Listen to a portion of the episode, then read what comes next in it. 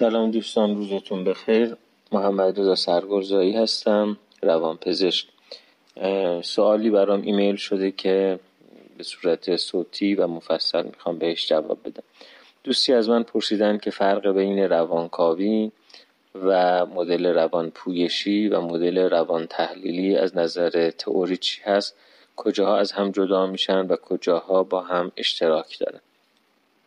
ببینید یک نظریه ای رو فروید مطرح کرد که البته قبل از فروید هم این نظریه رو آدم هایی مثل ژان مارتین شارکو مثل پیر جانه بهش پرداخته بودن ولی فروید بیشتر بهش پرداخت. اون هم نظریه ناخودآگاه یا unconsciousness بود. در فلسفه حتی خیلی قبل از اینکه در طب بهش پرداخته بشه به این موضوع ناخودآگاهی پرداخته شده بود.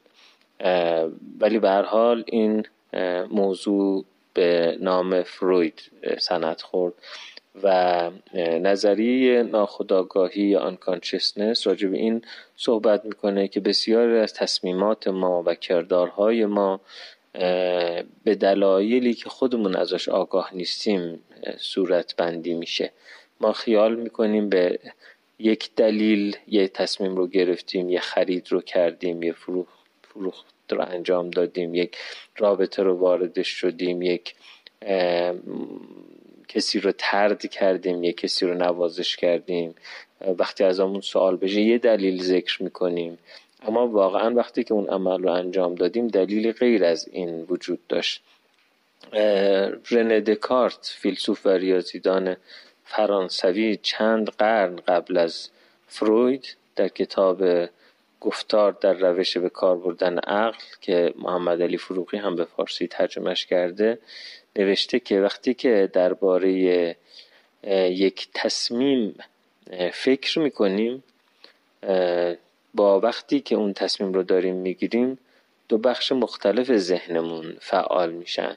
یعنی وقتی از ما می‌پرسن چرا این کار رو کردی اون بخش از مغز ما فعال میشه که به اون رفتارمون نگاه بکنه. که متفاوته با اون بخش از مغز ما که فعال میشه زمانی که اون رفتار رو انجام دادیم. خیلی حرف مهمی هست برای رنه دکارتی که چند قرن قبل از اینکه ما در علوم اعصاب به این ابزارهای مدرن دستیابی پیدا بکنیم که عمل کرده مغز رو در حالتهای مختلف اندازه گیری می‌کنیم.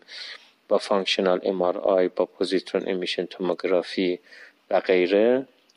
رنه دکارت به این نقطه رسیده بود. برای این عرض می‌کنم که فلسفه خیلی پیش از طب به این ماجرا توجه نشون داده بود ولی در حوزه طب خب جان مارتین شارکو و بعدش هم فروید بودن که فهمیدن که بسیاری از بیماری ها که اون موقع هیستری بهش می‌گفتن که امروزه بهشون بیماری های شبه جسمی گفته میشه در واقع یک پانتومیمی هستند از یه سری فرایندهای ناخداگاه که اون نیازها و فرایندهای ناخداگاه باعث میشه که فرد رفتار بیماری رو داشته باشه در حالی که بدنش سالم هست. خب به هر حال در انتهای قرن 19 و ابتدای قرن 20 فروید این ماجرای ناخودآگاهی رو وارد حوزه طب کرد و بعد از اون در روانپزشکی این نگاه ایجاد شد که بسیاری از مشکلات ما انسان ها ناشی از فرایندهای ناخودآگاه هست و با شناخت ناخودآگاه ممکنه که بشه اونها رو مدیریت کرد. این نظریه فروید یه نظریه کلی است اما بعدا فروید در فرایند کارش نظریه های دیگری رو به این ماجرا وارد کرد. از جمله نظریه روانی جنسی یا سایکوسکشوال که فروید به این نتیجه رسید که مهمترین انگیزش زندگی انسانی غریزه جنسی است. همون چیزی که قبلا شوپنهاور به این نتیجه رسیده بود. آرتور شوپنهاور فیلسوف آلمانی چند دهه قبل از فروید به این ماجرا اشاره کرده بود که اراده معطوف به حیات یعنی در واقع همون غریزه سیانت نسل اساس و انگیزه بسیاری از رفتارهای پیچیده ما انسان هاست. فروید هم خب در نظریه سایکوش سکشوال یا نظریه روانی جنسی خودش به همین ماجرا رسید و بعد در نظریه اودیپال خودش به این قضیه رسید که مهمترین مرحله در شکلگیری شخصیت یک آدم اون دوره بین سه تا پنج سالگی است که غریزه جنسی کودک به سمت والد غیر همجنسش معطوف میشه و پسر بچه عاشق مادرش میشه و دختر بچه عاشق پدرش میشه و با والد همجنس خودش شروع به رقابت می‌کنه. و بسیاری از psychopathology ها یا آسیب های روان رو فروید ناشی از جاماندگی تو مراحل ابتدایی رشد مثل fixation در مرحله oedipal رشد و fixation تو مراحل pre-oedipal رشد دونست. خب این بخش از نظریه فروید و همینطور تکنیک هایی که فروید برای درمان استفاده می‌کرد مثل اینکه مراجع روی کوچ یا روی کاناپه دراز بکشه و با روانکاوش رو در رو نباشه و روانکاو در یک وضعیت نوتر یا خونسا به سر ببره و دیالوگ نداشته باشه با مراجعه حداقل دیالوگ را با مراجعه داشته باشه. اینا تکنیک هایی بود که فروید برای روانکاوی به کار برد. حالا اگر کسی کل این نظریه فروید رو و تکنیک های فروید رو قبول داشته باشه یعنی هم نظریه ناخودآگاه هم نظریه روانی جنسی هم محوریت مرحله oedipal و هم تکنیک های فروید مثل خوابیدن مراجع روی couch خب اون وقت به این به صورت رسمی میگیم psychoanalysis یا روانکاوی. یا حالا به طور خاصتر بهش می‌تونیم بگیم روانکاوی فرویدی یا orthodox psychoanalysis روانکاوی در واقع سنتی. اما بعد از فروید بسیاری از نظریه پردازها نظریه ناخودآگاه فروید رو پذیرفتند اما بخشی از نظریه فروید رو نپذیرفتن مثلا آدلر و یونگ نظریه روانی جنسی فروید رو نپذیرفتن. به نظرشون اومد که در کنار غریزه معطوف به حیات به قول شوپنهاور یا لیبیدو به قول فروید غریزه های دیگری هم در ما انسان ها و در شکلگیری رفتارمون به شکل ناخودآگاه دخالت دارن. از جمله فروید غریزه دینی یا غریزه من ببخشید یونگ. غریزه دینی یا غریزه معنوی یا غریزه معناجویی رو خیلی مهم دونست. آدلر غریزه قدرت و غلبه بر عقده حقارت رو خیلی مهم دونست و بعدا نظریه پردازهای دیگه جنبه های مهم دیگری رو مطرح کردن. مثلا کارن هورنای به نقش فرهنگ در شکلگیری الگوهای ناخودآگاه ما اشاره کرد. اریک فروم به نقش نظام سیاسی در شکلگیری ناخودآگاه ما اشاره کرد و در واقع میشه گفت که نوفرویدی ها مثل هورنای مثل سالیوان مثل فروم و همینطور آدلر و یونگ نظریه ناخودآگاه رو پذیرفتند ولی این نظریه ناخودآگاه رو به سمتی بردند که دیگه اون جنبه جنسی که فروید روش خیلی تاکید داشت اون تاکیده اون گراویتی اون سقله برداشته شد و هر کدومشون روی جنبه دیگر شروع کردن تاکید نشون دادن.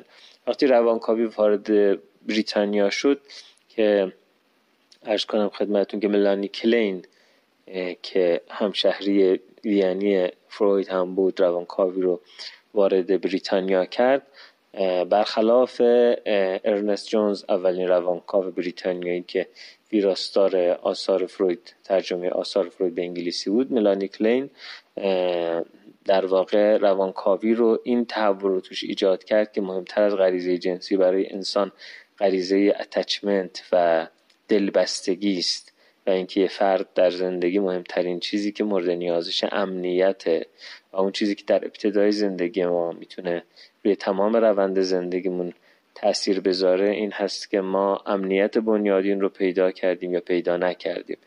اریک اریکسون روانکاو آلمانی دانمارکی باز اولین مرحله رشد رو basic trust versus basic mistrust اعتماد بنیادین در مقابل بی‌اعتمادی بنیادی دونست. کارن هورنای بیسیک انگزایتی استراب بنیادین رو مهمترین مسئله ای که در روش باید بهش غلبه کنیم. و در شکلگیری شخصیتمون دخالت داره دونست. ببینید اینها همه در واقع تحت تاثیر فروید و نظری ناخودآگاهش بودن.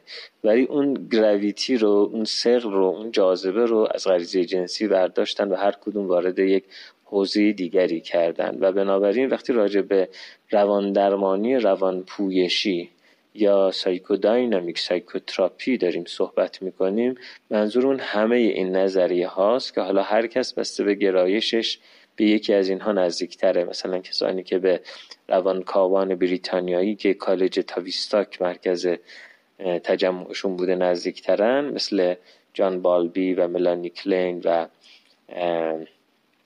دیگرانی که در این حوزه کار کردن دونالد وینیکات به اینها نزدیک هستن بیشتر روابط روانکاویشون مبتنی بر روابط اولیه است و شکلگیری نوع دلبستگی ایمن، ناایمن، اجتنابی، استرابی در آدم هاست. در حالی که خب کسانی که به یون نزدیکتر باشن یعنی به روانشناسی تحلیلی نزدیکتر باشن بیشتر به اون نیاز به معنای انسان ها و اون غریزه معنوی یا به قول یونگ به قول ویکتور فرانکل غریزه دینی به این ماجرا می‌پردازن بنابراین اگر کسی کاملا فرویدی باشه چه از حیث تکنیک چه از حیث دیدگاه سایکوسکشوال چه از حیث نظریه oedipal اون وقت روانکاو فرویدی هست و در واقع psychoanalysis وقتی راجع بهش صحبت می‌کنیم راجع به این حوزه صحبت می‌کنیم. اما وقتی راجع به psychoanalytically oriented psychotherapy یا psychodynamic psychotherapy یعنی روان درمانی روان پویشی یا روان درمانی روان تحلیل محور صحبت می‌کنیم طیف وسیعی از این نظریه پردازا ممکنه مد نظرمون باشه. و وقتی راجع به روانشناسی تحلیلی صحبت می‌کنیم یعنی تاکید بیشتر بر همون بعد روحانی یا بعد معنوی انسانه که بعدا این از حوزه روانکاوی جدا شد و بیشتر ویکتور فرانکل در مکتبی که اون رو exist analysis یا تحلیل وجودی نامگذاری کرد به جای psychoanalysis و بعدها اون رو logotherapy یا معنا درمانی نامید. بیشتر در این حوزه در واقع روانشناسی وجودی مورد بحث قرار گرفت و بعدا هم در موج چهارم روانشناسی که transpersonal psychology هست مورد توجه قرار گرفت. بنابراین میشه گفت که بعدا یونگی ها بر اساس اینکه متأله باشن یا غیر متأله spiritual باشن غیر spiritual بعضی هاشون به موج سوم روانشناسی یعنی روانشناسی انسانگرا وجودی و بعضی هاشون هم به موج چهارم روانشناسی یعنی روانشناسی فرافردی یا ترانسپرسونال در واقع استحاله شدن فراگشت پیدا کردن فرگشت پیدا کردن. خب این کل ماجراست. حالا شما ممکنه فکر بکنید که من اگر قرار باشه که در روان درمانی تحلیلی آموزش ببینم کدوم یکی از اینا بهتره؟ یا اگر قرار من مورد تحلیل قرار بگیرم کدوم یکی از اینا بهتره. واقعا این سوال پاسخ نداره به خاطر اینکه در حوزه روانکاوی همونطوری که کارل پوپر به این حوزه انتقاد می‌کنه ما آزمون پذیری و ابطال پذیری خیلی کم داریم. عمده literature روانکاوی بر مبنای case report بنا شده یعنی مطالعات موردی و بر مبنای تجارب پدیدارشناسی خود نظریه پرداز ها بنا شده. همونطور که مثلا بخش زیادی از کتاب تعبیر رویای فروید راجب رویه های خودشه.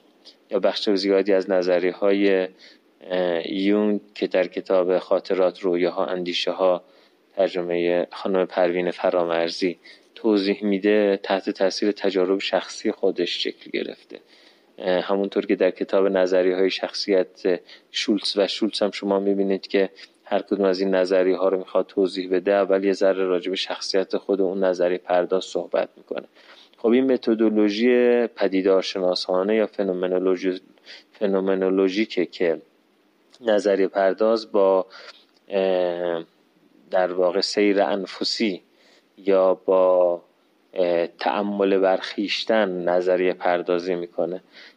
خب اینها باعث میشه که یک نظریه آزمون پذیری نداشته باشه و وقتی آزمون پذیری نداره ابطال پذیری هم نداره. یعنی به تعبیر پوپری نه verification داره نه falsification داره. در نتیجه ما نمی‌تونیم با یک نگاه علمی بگیم کدوم یکی از اینها بهتره. شاید میشه به این اینگونه پاسخ داد که کدوم یکی از اینها و کدوم نظری برای کی بهتره برای کجا بهتره و برای چه کسی توصیه میشه برای چه کسی توصیه نمیشه.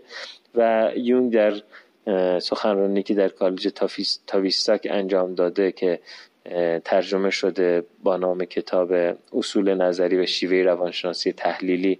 توسط آقای دکتر فرزین رضایی ترجمه شده و کتاب ارجمند منتشرش کرده. در این سخنرانیش حرف خیلی جالبی می‌زنه میگه من یونگی نیستم شما هم یونگی نباشید. من هم که یونگم بعضی از مراجعینم به شیوه فروید درمان می‌کنم بعضی ها رو به شیوه آدلر و بعضی ها رو بر مبنای نظریه خودم.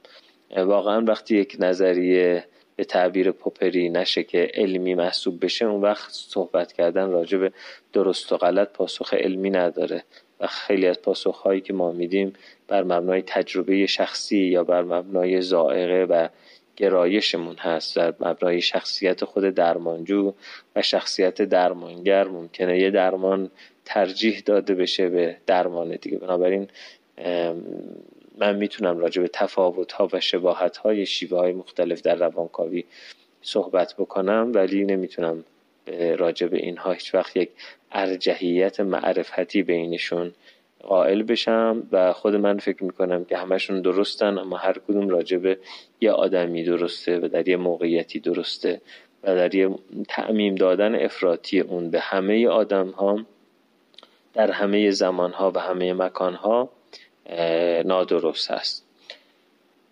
خوب و خوش باشید و آرزوی سلامتی می‌کنم